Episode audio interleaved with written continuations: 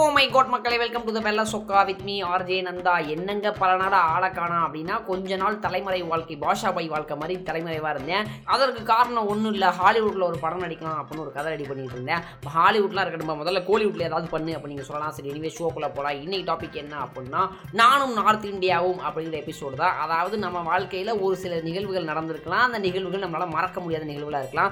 அப்படிப்பட்ட நிகழ்வை பற்றி தான் உங்கள்கிட்ட ஷேர் பண்ணிக்க போகிறேன் அதன் முடிவில் அந்த விளைவில் நான் என்ன கற்றுக்கிட்டேன் நீங்கள் என்னெல்லாம் கற்றுக்கணும் அப்படிங்கிறத சொல்ல போகிறேன் நல்லா இருந்தா கேட்டுக்கங்க. இல்லைன்னா அப்படியே விட்டுருங்க.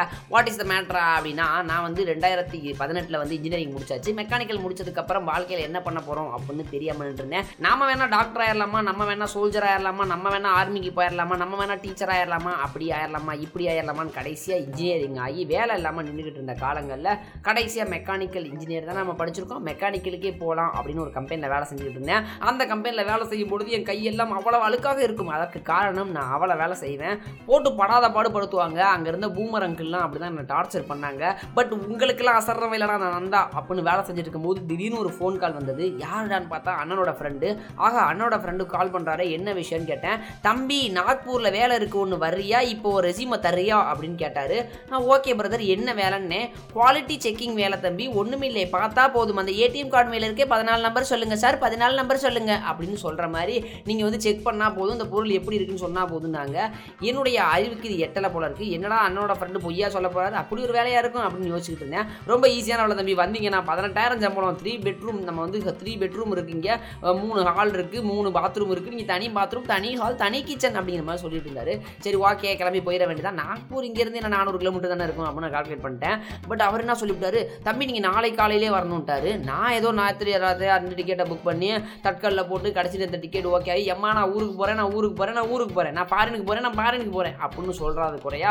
அங்கேருந்து கிளம்பி ட்ரெயினை பிடிச்சி நாக்பூர் போய் இறங்கிட்டேன். இறங்கினதும் எங்கள் அண்ணனுடைய ஃப்ரெண்டும் வந்தார். கூட அந்த ஆளும் வந்தார். அவர் வந்தோன்னே தம்பி தெரியுமில்ல அப்படின்னாரு. என்ன தெரியுமில்ல?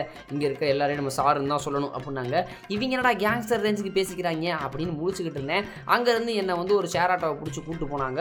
ஒரு முப்பத்தி ரெண்டு பேர் அந்த ஷேர் ஆட்டோவில் உட்காந்துருப்பாங்க முப்பத்தி மூணாவது ஆளா நீ உட்காந்துக்கிறியாப்பா அப்படின்னு கேட்டாங்க. சரி ஓகே வேலை தானே முக்கியம். போவோம் அப்படின்ட்டு போனேன். பட் இறங்கி நாக்பூரை விட்டு நகர்ந்து போனதுக்கப்புறம் ஊரை பார்த்தீங்கன்னா என்னங்க ஊர் இப்படி இருக்குது அப்படின்னு கேட்குற மாதிரி இருந்தது. உண்மையாலுமே நார்த் இந்தியாவில் பழக்கம் இல்லாமல் போனீங்கன்னா ஒரு சில ஊரில் உங்களுக்கு செட்டே ஆகாதுங்க அப்படின்னு சொல்கிற மாதிரி இருந்துச்சு.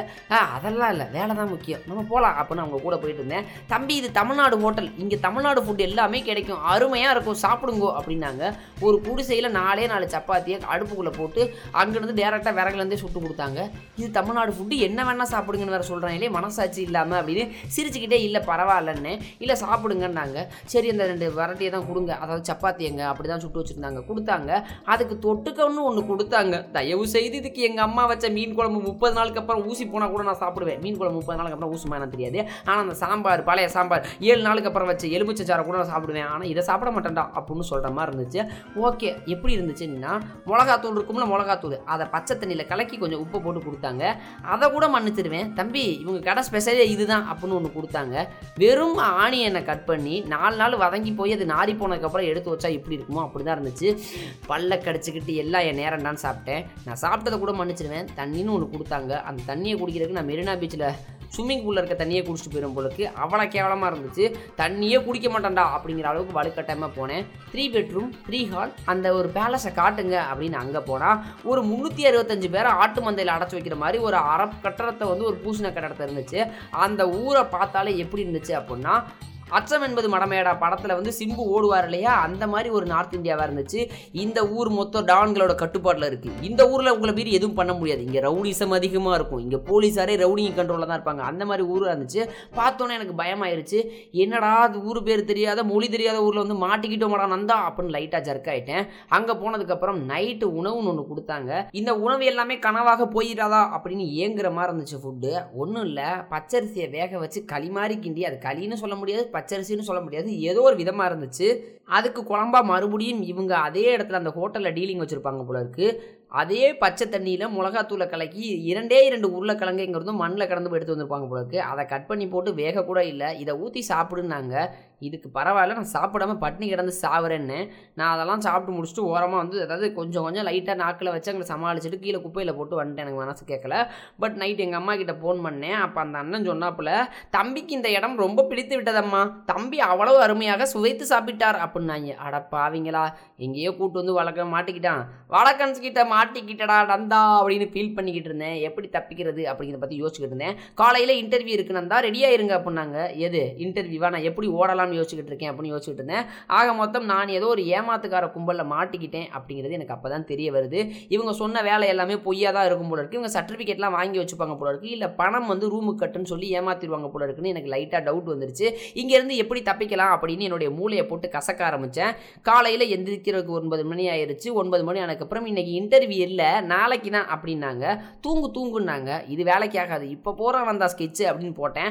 என்ன அப்படின்னா என்னோடய மார்க் ஷீட் எல்லாமே என்னோட பழைய கம்பெனிலே இருக்குது நான் வாங்காமல் வந்துட்டேன். என் மார்க் ஷீட் எல்லாம் அங்கே அக்ரிமெண்ட் படி வாங்கி வச்சிருக்காங்க. பாண்டு படி வாங்கி வச்சிருக்காங்க. மார்க் ஷீட்டே போச்சு. இதுக்கப்புறம் எனக்கு வேலை வந்து என்னங்க பண்ண போகிறது நான் உடனே போய் மார்க் ஷீட்டை வாங்கிட்டு வந்துடுறேன் அப்படின்னு. அது எப்படி போக முடியாது அதெல்லாம் போக முடியாதுன்னாங்க. அவங்க உள்ளே போய் குசு குசுன்னு பேசிக்கிட்டாங்க. என்ன இவ்வளோ தூரம் வந்துட்டு எஸ்கே பாறேன் அப்படிங்கிற மாதிரி பேசிக்கிட்டாங்க போல இருக்கு.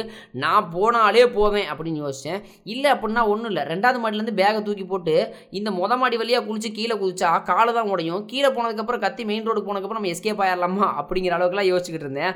அதுக்கப்புறம் நந்தா விடுவேனா என்ன அப்படிங்கிற மாதிரி அங்கேருந்து எல்லாருமே பிரெயின் வாஷ் பண்ணி நான் ஊருக்கு போயே ஆவேன் என் சர்டிஃபிகேட்டை வாங்கியே ஆவேன். அப்படின்னு அங்கேருந்து சர்டிஃபிகேட்டை வாங்குறேன்னு ரோட்டுக்கு வந்தாச்சு. அந்த மெயின் ரோட்டுக்கு வந்ததுக்கப்புறம் வந்துருமா வந்துரு மெயின் ரோட்டுக்கு வந்துரு அப்படிங்கிற மாதிரி வந்துட்டல இதுக்கப்புறம் பாடுறா கத்தி கூச்சலிட்டாது நந்தா யாருன்னு காமிச்சிருவோம்ல. எங்களுக்கு தான் அரைக்குறை இங்கிலீஷ் தெரியும்ல. How are you what are you what are you doing where are you going அப்படிங்கிற மாதிரி இங்கிலீஷ்லாம் நமக்கு தெரியும். அதை வச்சு தப்பிச்சிடலாம் அப்படிங்கிற மாதிரி வந்துட்டேன். வந்தோன்னே அவங்க வந்து ஏடிஎம்மில் காசு எடுத்துட்டு போக சொல்லு அப்படின்னாங்க. ஒன்றும் பிரச்சனை இல்லைங்க இங்கே வாங்க நான் எடுத்துட்றேன் அப்படின்னு சொல்லிட்டு என்னுடைய ஏடிஎம்மில் எந்த கார்டில் காசு இருக்கோ அந்த கார்டை விட்டுட்டு இன்னொரு கார்டில் போயிட்டு காசு எடுத்து ஏடிஎம் கார்டை பிளாக் பண்ணி விட்டேன். ஒன்றும் இல்லை ஒரு ஆறு வாட்டி ஏழு வாட்டி ராங் பின் போட்டேன். அதுவே பிளாக் ஆயிடுச்சு ஆயிரம் மட்டும் காசு எடுத்துக்கிட்டேன். என்னங்க ஏடிஎம் கார்டு பிளாக் ஆகி போச்சுங்க? இந்தங்க அந்த கார்டை நீங்களே வச்சுக்கோங்க. ஒன்றும் பிரச்சனை இல்லை நான் பின் நம்பர் சொல்கிறேன் ஆயிரம் ரூபா தான் எடுத்து இந்தங்க அந்த காசை நீங்கள் கூட்டு வந்து வச்சுக்கோங்கன்னு சொல்லிட்டு அங்கேருந்து கிளம்பிட்டேன். போகும்போது வரைக்கும் அவங்ககிட்ட ஆதார் கார்டை வாங்கிடு பேன் கார்டை வாங்கிருந்து எப்படியாவது நம்ம மடக்கியெல்லாம் ட்ரை பண்ணாங்க. நம்ம தான் வந்துட்டோம்ல மெயின் ரோட்டுக்கு மெயின் ரோட்டுக்கு வந்ததுக்கப்புறம் விடுவோமா நாக்பூர் ரயில்வே ஸ்டேஷன் வந்தாச்சு. ஆள விட்றா சாமி அப்படின்னு அலறி அடிச்சுட்டு எனக்கு டிக்கெட்டே கிடைக்காட்டியும் பரவாயில்ல. வித்தவுட்லேயே உட்காந்தே நான் போய் ஊடு சேர்றேன்டா அப்படின்ட்டு பதினாறு மணி நேரங்க அந்த பேகை தூக்கிக்கிட்டு நாக்பூர்லேருந்து சென்னை வந்தேன். இதில் ஒரு கொடுமை என்னென்னா பதினாறு மணி நேரம் ட்ராவலில் நான் ஒரு மூணு லிட்டர் தண்ணி குடிச்சிருப்பேன். உச்சா கூட போகல. ஏன்னா இவங்களை நம்பி என்னுடைய பேகையும் விட்டு போக முடியாது. என்னுடைய பேக்கில் முழு சர்டிஃபிகேட்ஸ் எல்லாமே இருக்குது நான் எப்படி விட்டுட்டு போகிறேன்னு தெரியல. ஒரே பெரிய பேக்கை எடுத்துகிட்டு வந்துட்டேன். ஸோ அங்கேருந்து நான் வீட்டுக்கு வர்றதுக்குள்ளே படாத பாடுபட்டேன் வந்து சேர்ந்ததுக்கு அப்புறம் தான் எனக்கு நிம்மதி மூச்சே வந்தது. நான் சென்னையில் காலடி வச்சதுக்கப்புறம் தான் நான் வந்து கொஞ்சம் என்னை என்னோட ஒரு தன்னம்பிக்கையாகவே உணர்ந்தேன். இதற்கு காரணம் நான் என்ன சொல்ல வரேன் இந்த கதையிலேருந்து நான் உங்களுக்கு என்ன சொல்ல வரேன் அப்படின்னா இருக்கும் இடத்தில் யாதும் இருந்தால் எல்லாம் சௌக்கியமே அப்படின்னு ஒரு வாசகம் இருக்கும். அண்டு வந்து நம்மளுடைய பழக்கமான அல்லது நமக்கு பழக்கமான நபர்களோ அல்லது நமக்கு தெரிந்த நபர்களோ நம்ம கூட இருக்கும்போது எப்போவுமே சப்போர்ட்டாக இருக்கும். அதாவது நம்மளுடைய அம்மா அப்பாக்களை சொல்கிறேன் நம்மளுடைய உறவினர்கள் உறவினர்கள் அப்படிங்கிறது உங்களுடைய கூட பிறந்தவங்களை தான் நான் சொல்கிறேன் என்ன அப்படின்னா நம்ம அவங்க கூடயே வளர்ந்துருப்போம். நம்ம வந்து ஒரு கை தட்டினால் ஓசை வராதுன்னு சொல்லுவாங்க. எப்போவுமே நம்ம பக்கபலமாக அம்மா அப்பாவோ யாரோ ஒருத்தவங்க வீட்டிலேருந்து சப்போர்ட்டாக இருக்குது. கண்டிப்பாக அவசியம்.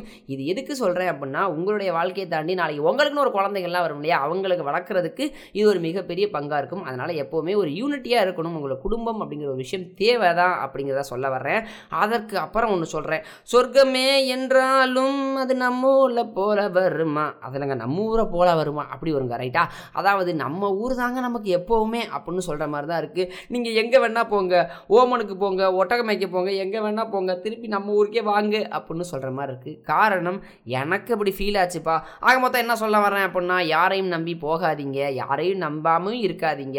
நம்பி போகிறீங்க அப்படின்னா நம்பிக்கைக்குரிய நம்பரா அப்படின்னு பார்த்து போங்க. சேஃபாக இருங்க ஏண்டா நீ ஏமா அந்த முட்டா பயலை நாங்கள் ஏமாறுவோமா அப்படின்னு கேட்காதீங்க. நானும் ரொம்ப தாங்க ஸ்ட்ராங்காக இருந்தேன். எப்படி நம்பி போனேனே தெரில வேலை இல்லா திண்டாட்டம் தலை தலைவிரித்தாடுது அப்படிங்கிற மாதிரி ரொம்ப ஈஸியான வேலையாக இருக்குன்னு கிளம்பி போயிட்டேன்.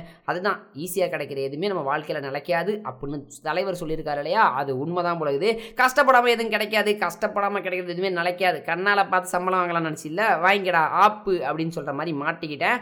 ஆக மொத்தம் நான் சொன்ன கருத்தெல்லாம் உங்களுக்கு புரிஞ்சுங்க நினைக்கிறேன்.